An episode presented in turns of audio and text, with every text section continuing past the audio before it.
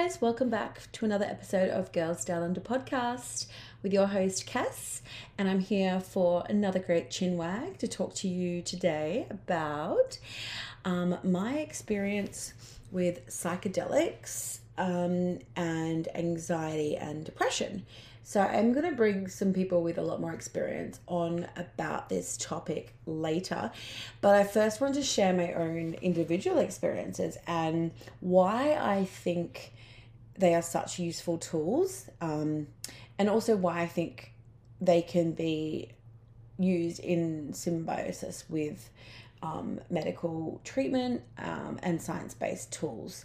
I this is in no way an endorsement to like completely get you off any medication that is stabilizing your mood and mental state. Um, I definitely think there is a time and a place for being um, medicated through um, psychiatry and psycho, um, you know, by, by your psychologist or a psych, uh, psychiatrist or even your GP. So please contact your GP um, for any um, questions relating to whether it's weaning yourself off or coming off completely off any medications. So I want to talk a little bit first about how when I first um, experienced anxiety and depression. I think my first experience was with depression when I was 17 years old. So I was at university, I was staying at a dorm um, shout out Erica Underwood, uh, just outside college at Curtin University. I was 17, so I couldn't go out and drink with all my friends and go to clubs and do all that stuff. Like, even like tavern events with the guild, like on campus. Um, you couldn't get into the tavern unless you were obviously 18 or over. So I had a fake ID for a while, which I kind of got away with doing some things. But um, for the most part, I was just this 17 year old that kind of like was doing a comp, well, first a commerce degree and then English lit. Um, and not really knowing what, what I wanted to do with my life. I did commerce because my grandfather kind of pushed me into it, I guess. I love him, like, no shade on him. He just kind of thought it was a good option for me. I was really passionate about food and cooking. So, like, I thought maybe commerce would be a great way to maybe one day open up my own restaurant. You know, um, well, dream big. Stupid idea. There's no money in food. It's all the alcohol. Um, but yeah, I I was 17. I couldn't do anything. I couldn't go out, and I was in my dorm room a lot. And I just broken up with my boyfriend of like two two years, two or three years in high school, who I was actually like living with in the last year of high school. Um, and I think I'd just been so I was just a bit lost. Like I was used to having him in my life, his family as well. I was kind of like um what's the word? At an impasse with my mum. Um we weren't really getting on at that time because she did some things that I really questioned and like was not when was not um, happy about when it came to my stepfather, who she's now left, my ex stepfather, and I think I was just had angst and anger towards her, and the only person I was really close to at that time was my grandfather, who I lived with in some of my later teen years. Um, so I talked to him a lot on the phone. I think he was quite aware of my depression. I was so I was in my dorm room a lot. I was studying, but I wasn't really passionate about it. I was still getting good grades, but I was just in this really bad mental slump. I would literally just go to classes and come back to my room. I didn't have a car at the time and I didn't really know Perth very well. So I would go to classes and come back to my room and just be alone in there and just watching TV series or, you know, reading books. Like I read a lot of books. I was very, yeah. But, um, that's when I think one good thing came from my depression then uh, was um, the book that I wrote. So I had insomnia, chronic insomnia, and one night I woke up from a dream and it was this girl. She was like at a school ball dressed up in like a gown, and there was a guy there that kind of um, she was on a date with, like to the ball, but she didn't really want to be there with him. It was a really weird dream. And then he she kind of left the gym where the ball was to go read a book in the library until like her mum picked her up or whatever. And then the guy that she was kind of with like followed her and was like, What are you doing? Like, why are you so boring? Or, you know, had a go at her. It was very strange. And like he kind of forced himself on her, like tried to kiss her and she wasn't into it. And then this other guy came in and kind of like rescued her. It sounds like really random, like a scene from a movie. But yeah, these characters had their own like faces and like a, just it was nothing I'd ever watched before. It was completely out of my subconscious. And the guy that saved her kind of used some kind of like special like influence or like ability, like mental state over over this other guy to get him to leave. Like he had some kind of superpower. It was very funny. And that was this whole that that dream sequence that came from my depression and like sadness is I, I wrote a whole book around that dream um, called The Able, which is about these people with special abilities who um, are like an advanced race of humans and like living in society and carrying on their race and stuff like it's kind of it's not really too fan it's not too too much I wouldn't call it fantasy it's kind of set in the real world. And like I wrote this amazing well it's not obviously amazing amazing but like a, a good book about this dream. So like I feel like there's so much that can come from your states of so much that can be learned or like there are so many natural ways to work through states of depression. And i think a lot of them are things like artwork whether it's writing painting. Like i think these are all ways of purging. And um yeah so i just i really appreciate i really have time for that stage of my life that i went through. But moving forward um yeah, that state that state of depression drew me to withdrawing from university and going back down to Esperance, where I'm where I was born, and that's when I like edited the four hundred and sixty word document pages that I'd written this book and sent it off to um, publishers and agents, um, to which I got a lot of rejection letters, and I kind of I gave up. Like to be honest, I was so disheartened. And I just got like a normal like retail job down in Esperance and just kind of lived this quiet life for a few years before I came back to the city. And um, I wouldn't say my depression was completely gone, but it definitely eased. I um, had a friend who had a terrible motorbike accident. He broke his spine, um, broke his neck, sorry, and suffered a injury that would force him to be a quadriplegic. So I think his um, what he went through and like seeing that kind of pulled me out of my own depression and I feel like he thinks I helped him during that time maybe but I think he really helped me. I think we helped each other. Um, I was over there quite often. I'd come over with coffee and on the weekends I'd hang out and like he, it was I think it was a tough time for both of us but we both helped each other through through it. Um, and yeah that was probably when my first my first kind of you know I would call it like swimming up to the surface of the water when you break through and you can breathe again. Like, I think that was when I first broke through without any use of um, any medication, thank God. But it definitely could have been a path for me. So that was my first kind of interaction with the state of depression.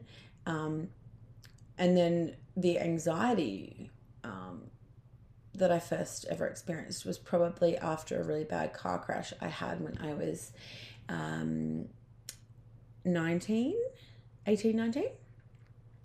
I was driving up from Esperance to Perth. Uh, it's about an eight hour drive. And I was coming around a slight bend. It said 70 kilometers an hour around the bend. And but I was doing below that um, I was doing the speed limit, everything, like I wasn't doing anything wrong, but there were some road works that had been done earlier that day or week or whatever, and they had laid fresh tar and put um, gravel down, and they hadn't like swept off the gravel that hadn't really settled into the tar, so it was loose gravel, and my tires kind of hit that, and then I just drifted, and next thing I know, I'm in between the ravine, like in between the road and the bush, this kind of ravine and I had to brake and I flipped and I nearly hit a tree and I rolled like three times into a, a, canola field, which is a beautiful yellow flower that we use here in Australia to make oil. Um, and yeah, I think I rolled like three times and I woke up upside down. The roof was like crushed into like when they turned the car over, my friend's dad, who was the towing had the towing company in Esperance, he, couldn't believe I actually survived it. It was bad. Like the roof was crushed in. Um, I was stuck upside down with the music still playing. Stuff had smashed in the car. There was glass everywhere. Um, the safety glass in the window had smashed, but it hadn't actually. Um, the window hadn't actually completely buckled. Like it was just smashed glass, but it was still kind of solid. I couldn't crawl out the window, so I had to elbow the glass out while I was upside down.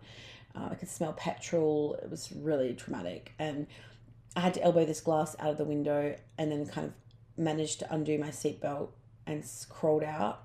Um, oh my, I'd slipped out the top of my seatbelt a little bit while I was upside down. So my head was like between the steering wheel and the speedometer. And um, I think I had a slight concussion, I had some cuts, but I was okay. And I managed to crawl out and go and went back in to try to find my phone to call for help. Um, I was in the middle of nowhere, there was nobody around. But yeah, thank God I was okay. But from that accident, was my first i think it was a trigger of like a chronic anxiety um, within my life and anxiety attacks. So from that experience i think it caused a domino effect for things to trigger me a lot more easily. Um, it first presented as driving when i was ever driving on the freeway in the city um, you know obviously going a higher speed like 100 kilometers an hour um, my hands would start to sweat and my heart I'd get heart palpitations and like i'd feel like i was going to throw up like i couldn't drive over a certain speed for a while. And then um, just even being alone for too long with my thoughts. So that was when the doctor prescribed me Xanax. So I didn't, my GP prescribed me Xanax, but he said just to take it when you're having a panic attack, not consistently. Um, and I was really lucky. Like, I don't really consider myself as someone with an addictive personality. So um, I didn't take it and think, oh my God, I feel amazing. I want to take it all the time. In fact, I actually didn't even enjoy Xanax at all. I um, found that it just dulled my brain down too much, like too much. I wasn't, I wasn't myself. I felt like, I felt even more empty and blank, and it really wasn't resonating with me. And um, that's around the time I think what helped me get off, or, or what helped me repair my brain a little bit, is trying LSD for the first time. Um, I remember this shaman, I want to call him a shaman. He was this dark man and he walked around with like a wooden staff with like feathers on it, like something out of a movie. It was funny. And he was friends with a friend of a friend and he was selling acid or LSD. And I was like, very uh, I was very resilient to try it, but I ended up getting a couple ta- I think four tabs off him. And I ended up doing it one night alone in my house. And I just remember wanting to go out and climb the trees in the park opposite my house. And I was ha- I was literally ha- I was climbing a tree and then I was just hanging upside down. I don't know how long I was hanging upside down for. But I felt like I felt as I was hanging upside down, something just switched in my body and I connected with, I want to say, like a childlike part of me. And I just let go of so much angst. And um, I just had this kind of, a, I want to call it an epiphany. It really helped. And I just wanted to hug everything and love everything. And it really helped me connect with myself and, and just let go of so many expectations um, which I think were causing such anxiety in my life. I think I like I wanted to be somebody. I wanted to have a great career. I wanted all these things, but I didn't know what I wanted to do. Like I was so young. I think I was 19, 20. So I think that was my first the first time where I realized that um, psychotherapy was a, was a, was a real option for helping with um, real states of depression and anxiety. And I definitely think that that it could have been done more, you know, more professionally. Like now these days, people are doing these studies and you know microdosing psilocybin, which is grown correctly. Like I don't advocate going off and getting LSD or acid to, you know, off a, off a guy with dreadlocks on the side of the street like I did with a feather walking stick. Don't recommend. Um, you never know what's in it. Don't do it. Don't do it, boys and girls. But um, yeah, fast forward to 2019 um, 2018, sorry, I was lucky enough to do a trip to Machu Picchu, where I had a real um, amazing moment with a tribe in the Amazon. I stayed in the Amazon basin and got to do ayahuasca, which, if you guys don't know, is a plant medicine over there that is very sacred. Um, it's made from the ayahuasca plant and then another they put a root with it which because you ingest it you drink it but um, the ayahuasca component that makes you experience um, the hallucinations and these otherworldly experiences is DMT, which is inside the plant. Obviously, the plant has its own energy and spirit, um, as the people call it. Like every different plant that you can get hallucinogenic effect has a masculine or feminine energy, apparently, and all these other components to it. Um, and all the spirits of each plant are supposed to be different. But this plant in but like all plants that you trip from has DMT. So when you put the root of the of this plant with the ayahuasca leaf, it inhibits um, an enzyme in your stomach which stops you from tripping on the DMT because everything has DMT in it. All living things, we are all made up of DMT. So technically, you could be just tripping 24 7 if you didn't have this enzyme in your body that kind of stops you from experiencing the DMT effect. So when people do smoke DMT in a vape or however they do it, um, they're overloading their body with it in one giant rush, so they are able to trip for a short amount of time. That's why the DMT effect works when you inhale it. But to have an eight hour, 10 hour, like this drawn out kind of um, hallucinogenic journey, as they would call it, um, you need the, the, the root to be in there and to, to be able to drink it and experience the long trip. So, you'll have this you have the cup of the ayahuasca drink and you can have a few cups depending on how intense you want your journey to be or how long or sometimes the first cup doesn't do much to many people. Um, there'll be periods of purging up and up and down both both ends not all the time. Um, and then each person kind of has their own unique journey i guess. Um, some people do see some of the same things at the same time.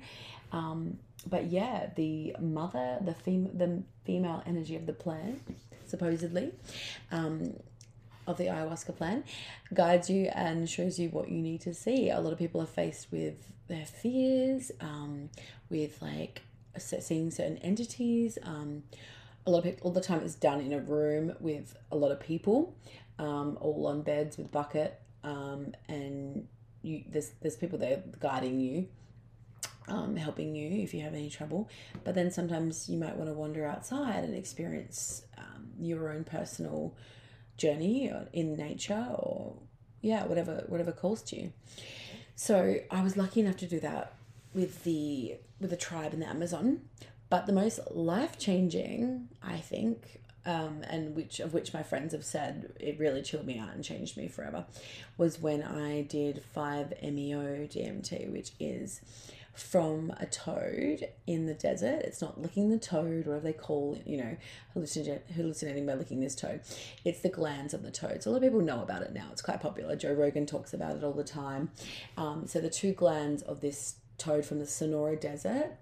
Um, I think it's done quite a lot in Mexico. Yeah, the Sonora Desert bordering Mexico, California, I believe. Um, is where they get this toad, where, you find the toad. So you you take the toad and you squeeze the glands, and then they usually spray it um, against glass and let it dry, and scrape it off, and then they smoke it. So the 5-MeO DMT is the strongest hallucinogenic in the world, and it's a rocket ship to another planet. Um, I can't explain it any other way. You are literally for 10, 5 to 10 minutes transported out of your body into what I would what I would explain as a never-ending kaleidoscope of colors and love and forgiveness and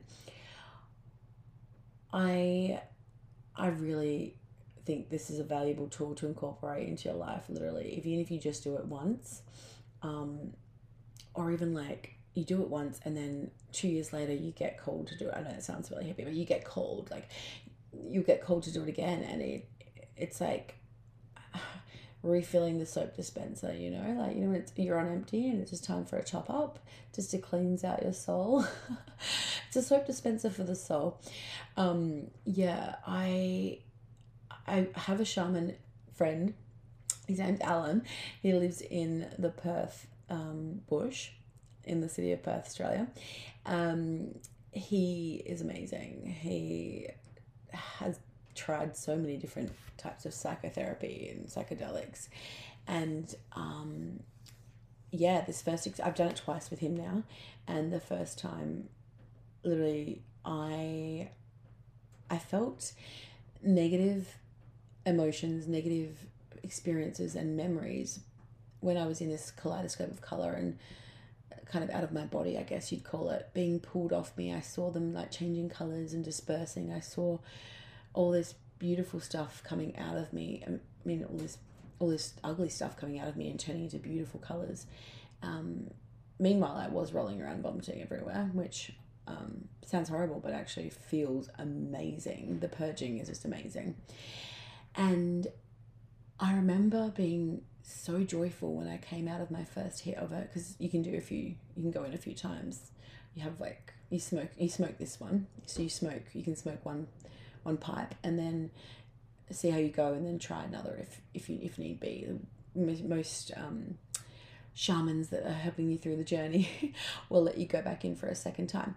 So I remember coming out of the first one and I was rolling around the ground and I thought I had been getting myself off. I, I thought I was having an orgasm. It was literally the most beautiful, freeing feeling. I felt so light and alive. Um, and yeah, I remember looking looking up and seeing through the roof of the tent and for some reason I I put my hands together and I was pulling what I could see as blue blue electric electricity or light like particles from my fingertips and I was making these big balls of blue energy and I was filling them with like healing and like sending them to people I loved and throwing them through the roof of the tent. It was the most beautiful experience. And then I got naked and ran around naked in the bush and had a shower and washed the vomit off me and watched as plants, mushrooms, and flowers all grew towards me. so there's like a slightly uh, a slight residue of trippiness that lasts for a while when you come out of it. Um, it was bloody beautiful.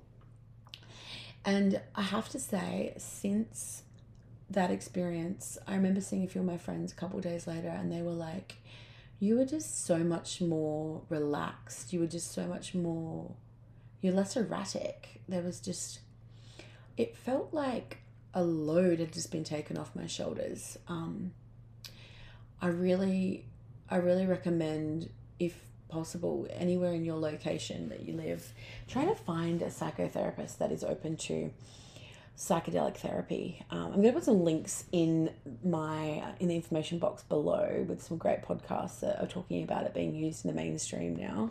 Whether it's microdosing psilocybin in a clinical setting, microdosing um, MDMA, even they're doing that now.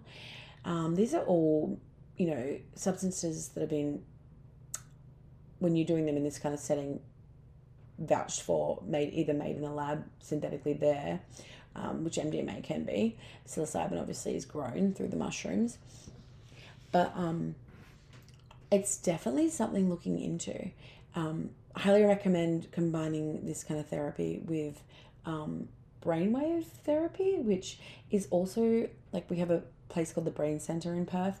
Um, there might be something similar in your in your area as well. You could probably just hop on and Google it.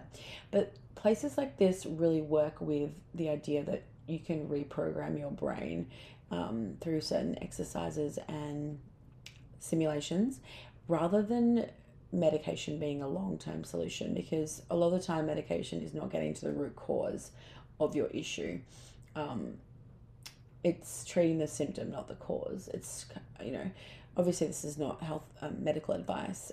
That medication does serve its purpose and I'm all for it.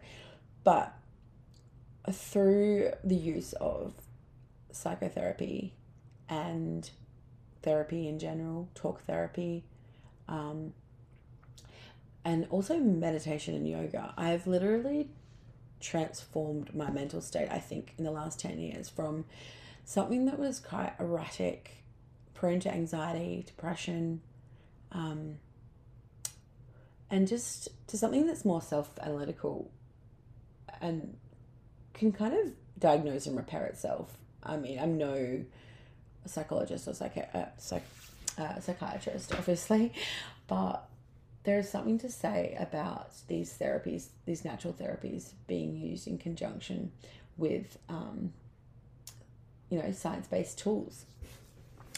So that's a little bit about my psychedelic journey. Um, I am currently looking into trying something called Kambo, um, which is supposed to help you purge diseases and viruses from your body through vomiting, which sounds terrible, but a lot of people rave about it. Um, and yeah, I'd like anyone to like hop on and slide into my DMs on Instagram if you have anything you would like to come on and talk about your psychedelic journeys, whether they've what they've helped you heal from. Um, I'd really like to um, try Hape as well. So if anyone's experienced anything with Hape, um, by all means, slide me a message. I really want to be a part of this movement towards the acceptance of uh, psychedelics and psychotherapy. Um, it's becoming so much more mainstream now. Ever since the legality of marijuana in America has changed and people are using, you know, a lot more marijuana based products like um, CBD oils and um, other things that are free of the THC but give you that calming effect. And I mean, I know not all marijuana products are good for everybody. Um, people seem to respond differently, but we've come so far when it comes to using them to treat, you know, nausea for cancer patients or um, uh, other anxieties and um, things like epileptic fits. I, I know that uh, THC, sorry, CBD has been like of great merit to people that are suffering those kind of um, episodes. And um, yeah, people rave about it. So I really want to use this platform to share my journey with all the psychedelics and well let's not call them psychedelics let's call them plant medicines or medicines um, or alternative therapies that i combine with and also obviously analyze with science-based tools before going through with um, and yeah i want to see how much I can do and how much I can heal myself and be, you know, we all want to be a better version of ourselves. So I'm going to use this podcast to report back on what I found the most effective. Right now, obviously, as the strongest um, psychedelic that I've tried, 5-MeO DMT, not normal DMT, but 5-MeO is definitely on the leaderboard. Um, and I love it because it's it's five to ten minutes. You're in and out. You get all this like jam packed shit healing done. It is not shit healing, like jam packed. It's jam packed with shit. It's just well, I think you're unjamming your packed shit. That's the whole point. But you push it, you just have so much healing done in such a short amount of time. It's not like if you're freaking out about doing ayahuasca where you're like gone for eight hours on this journey and you know it takes away that fear from having a bad trip 5-MeO DMT. It takes away that fear in a way, even though it's the most intense one, it's a shorter one. So you're in, you're out, you feel fucking amazing. I remember the last time I did it most recently, just like I was wearing act like skin tight active wear, but like shorts and a crop, and I just remember feeling so like liberated and flexible and naked. Even though I was wearing clothes, I just felt like I stepped out of the tent. I felt, felt like I was being reborn again. It was like the best feeling in the world. Uh, like I highly recommend doing it in some like really comfortable active wear because you just want to like get out and do some roly polies or swing off a tree. You just it's just so freeing. It brings you back to that childlike nature inside you. I remember stepping out of tent and just being like, "What are you stressed about, girl? Like everything's gonna be fine. Stop trying to fucking plan too far ahead, be in the present moment. Like, have a loose plan, but like, everything's gonna work out. It's all fucking good. And like, no drug has ever fucking said that to me. Like, Xanax has never said it's not gonna be all good. Xanax has been like, shut the fuck up, just chill. That's what, if Xanax could talk, it would be like, shut the fuck up and chill. But like, this drug is like, welcome to the real you. Goodbye, bullshit. Goodbye, that negative thought that you had about yourself. You're fucking awesome. Look at you. Look at your superhuman body that can do the Mexican wave and smile and like tap dance and fucking do a backflip and and bleeds once a month but doesn't die and swim across a channel fucking you can do anything you want and when you remove those limitations which is what i think psychedelics really do. They lim- they remove your limiting beliefs that you have in yourself which is what you do when you work through talk therapy with a, psych- a psychologist or a psych- psychiatrist. Um i just i just want everyone to realize that their potential is so much greater than their thoughts or the limits that they put on themselves. And if i can make myself feel that way then you can so, thanks for tuning in to listen about my experiences with a few different psychedelics. And I would really like to hear back from you if you've had any great push um, uh, breakthroughs with your own um, mental health journeys. Please uh, don't forget to leave a five star review if you enjoyed this content. And yeah, stars wouldn't exist without you, you superstar. Thanks.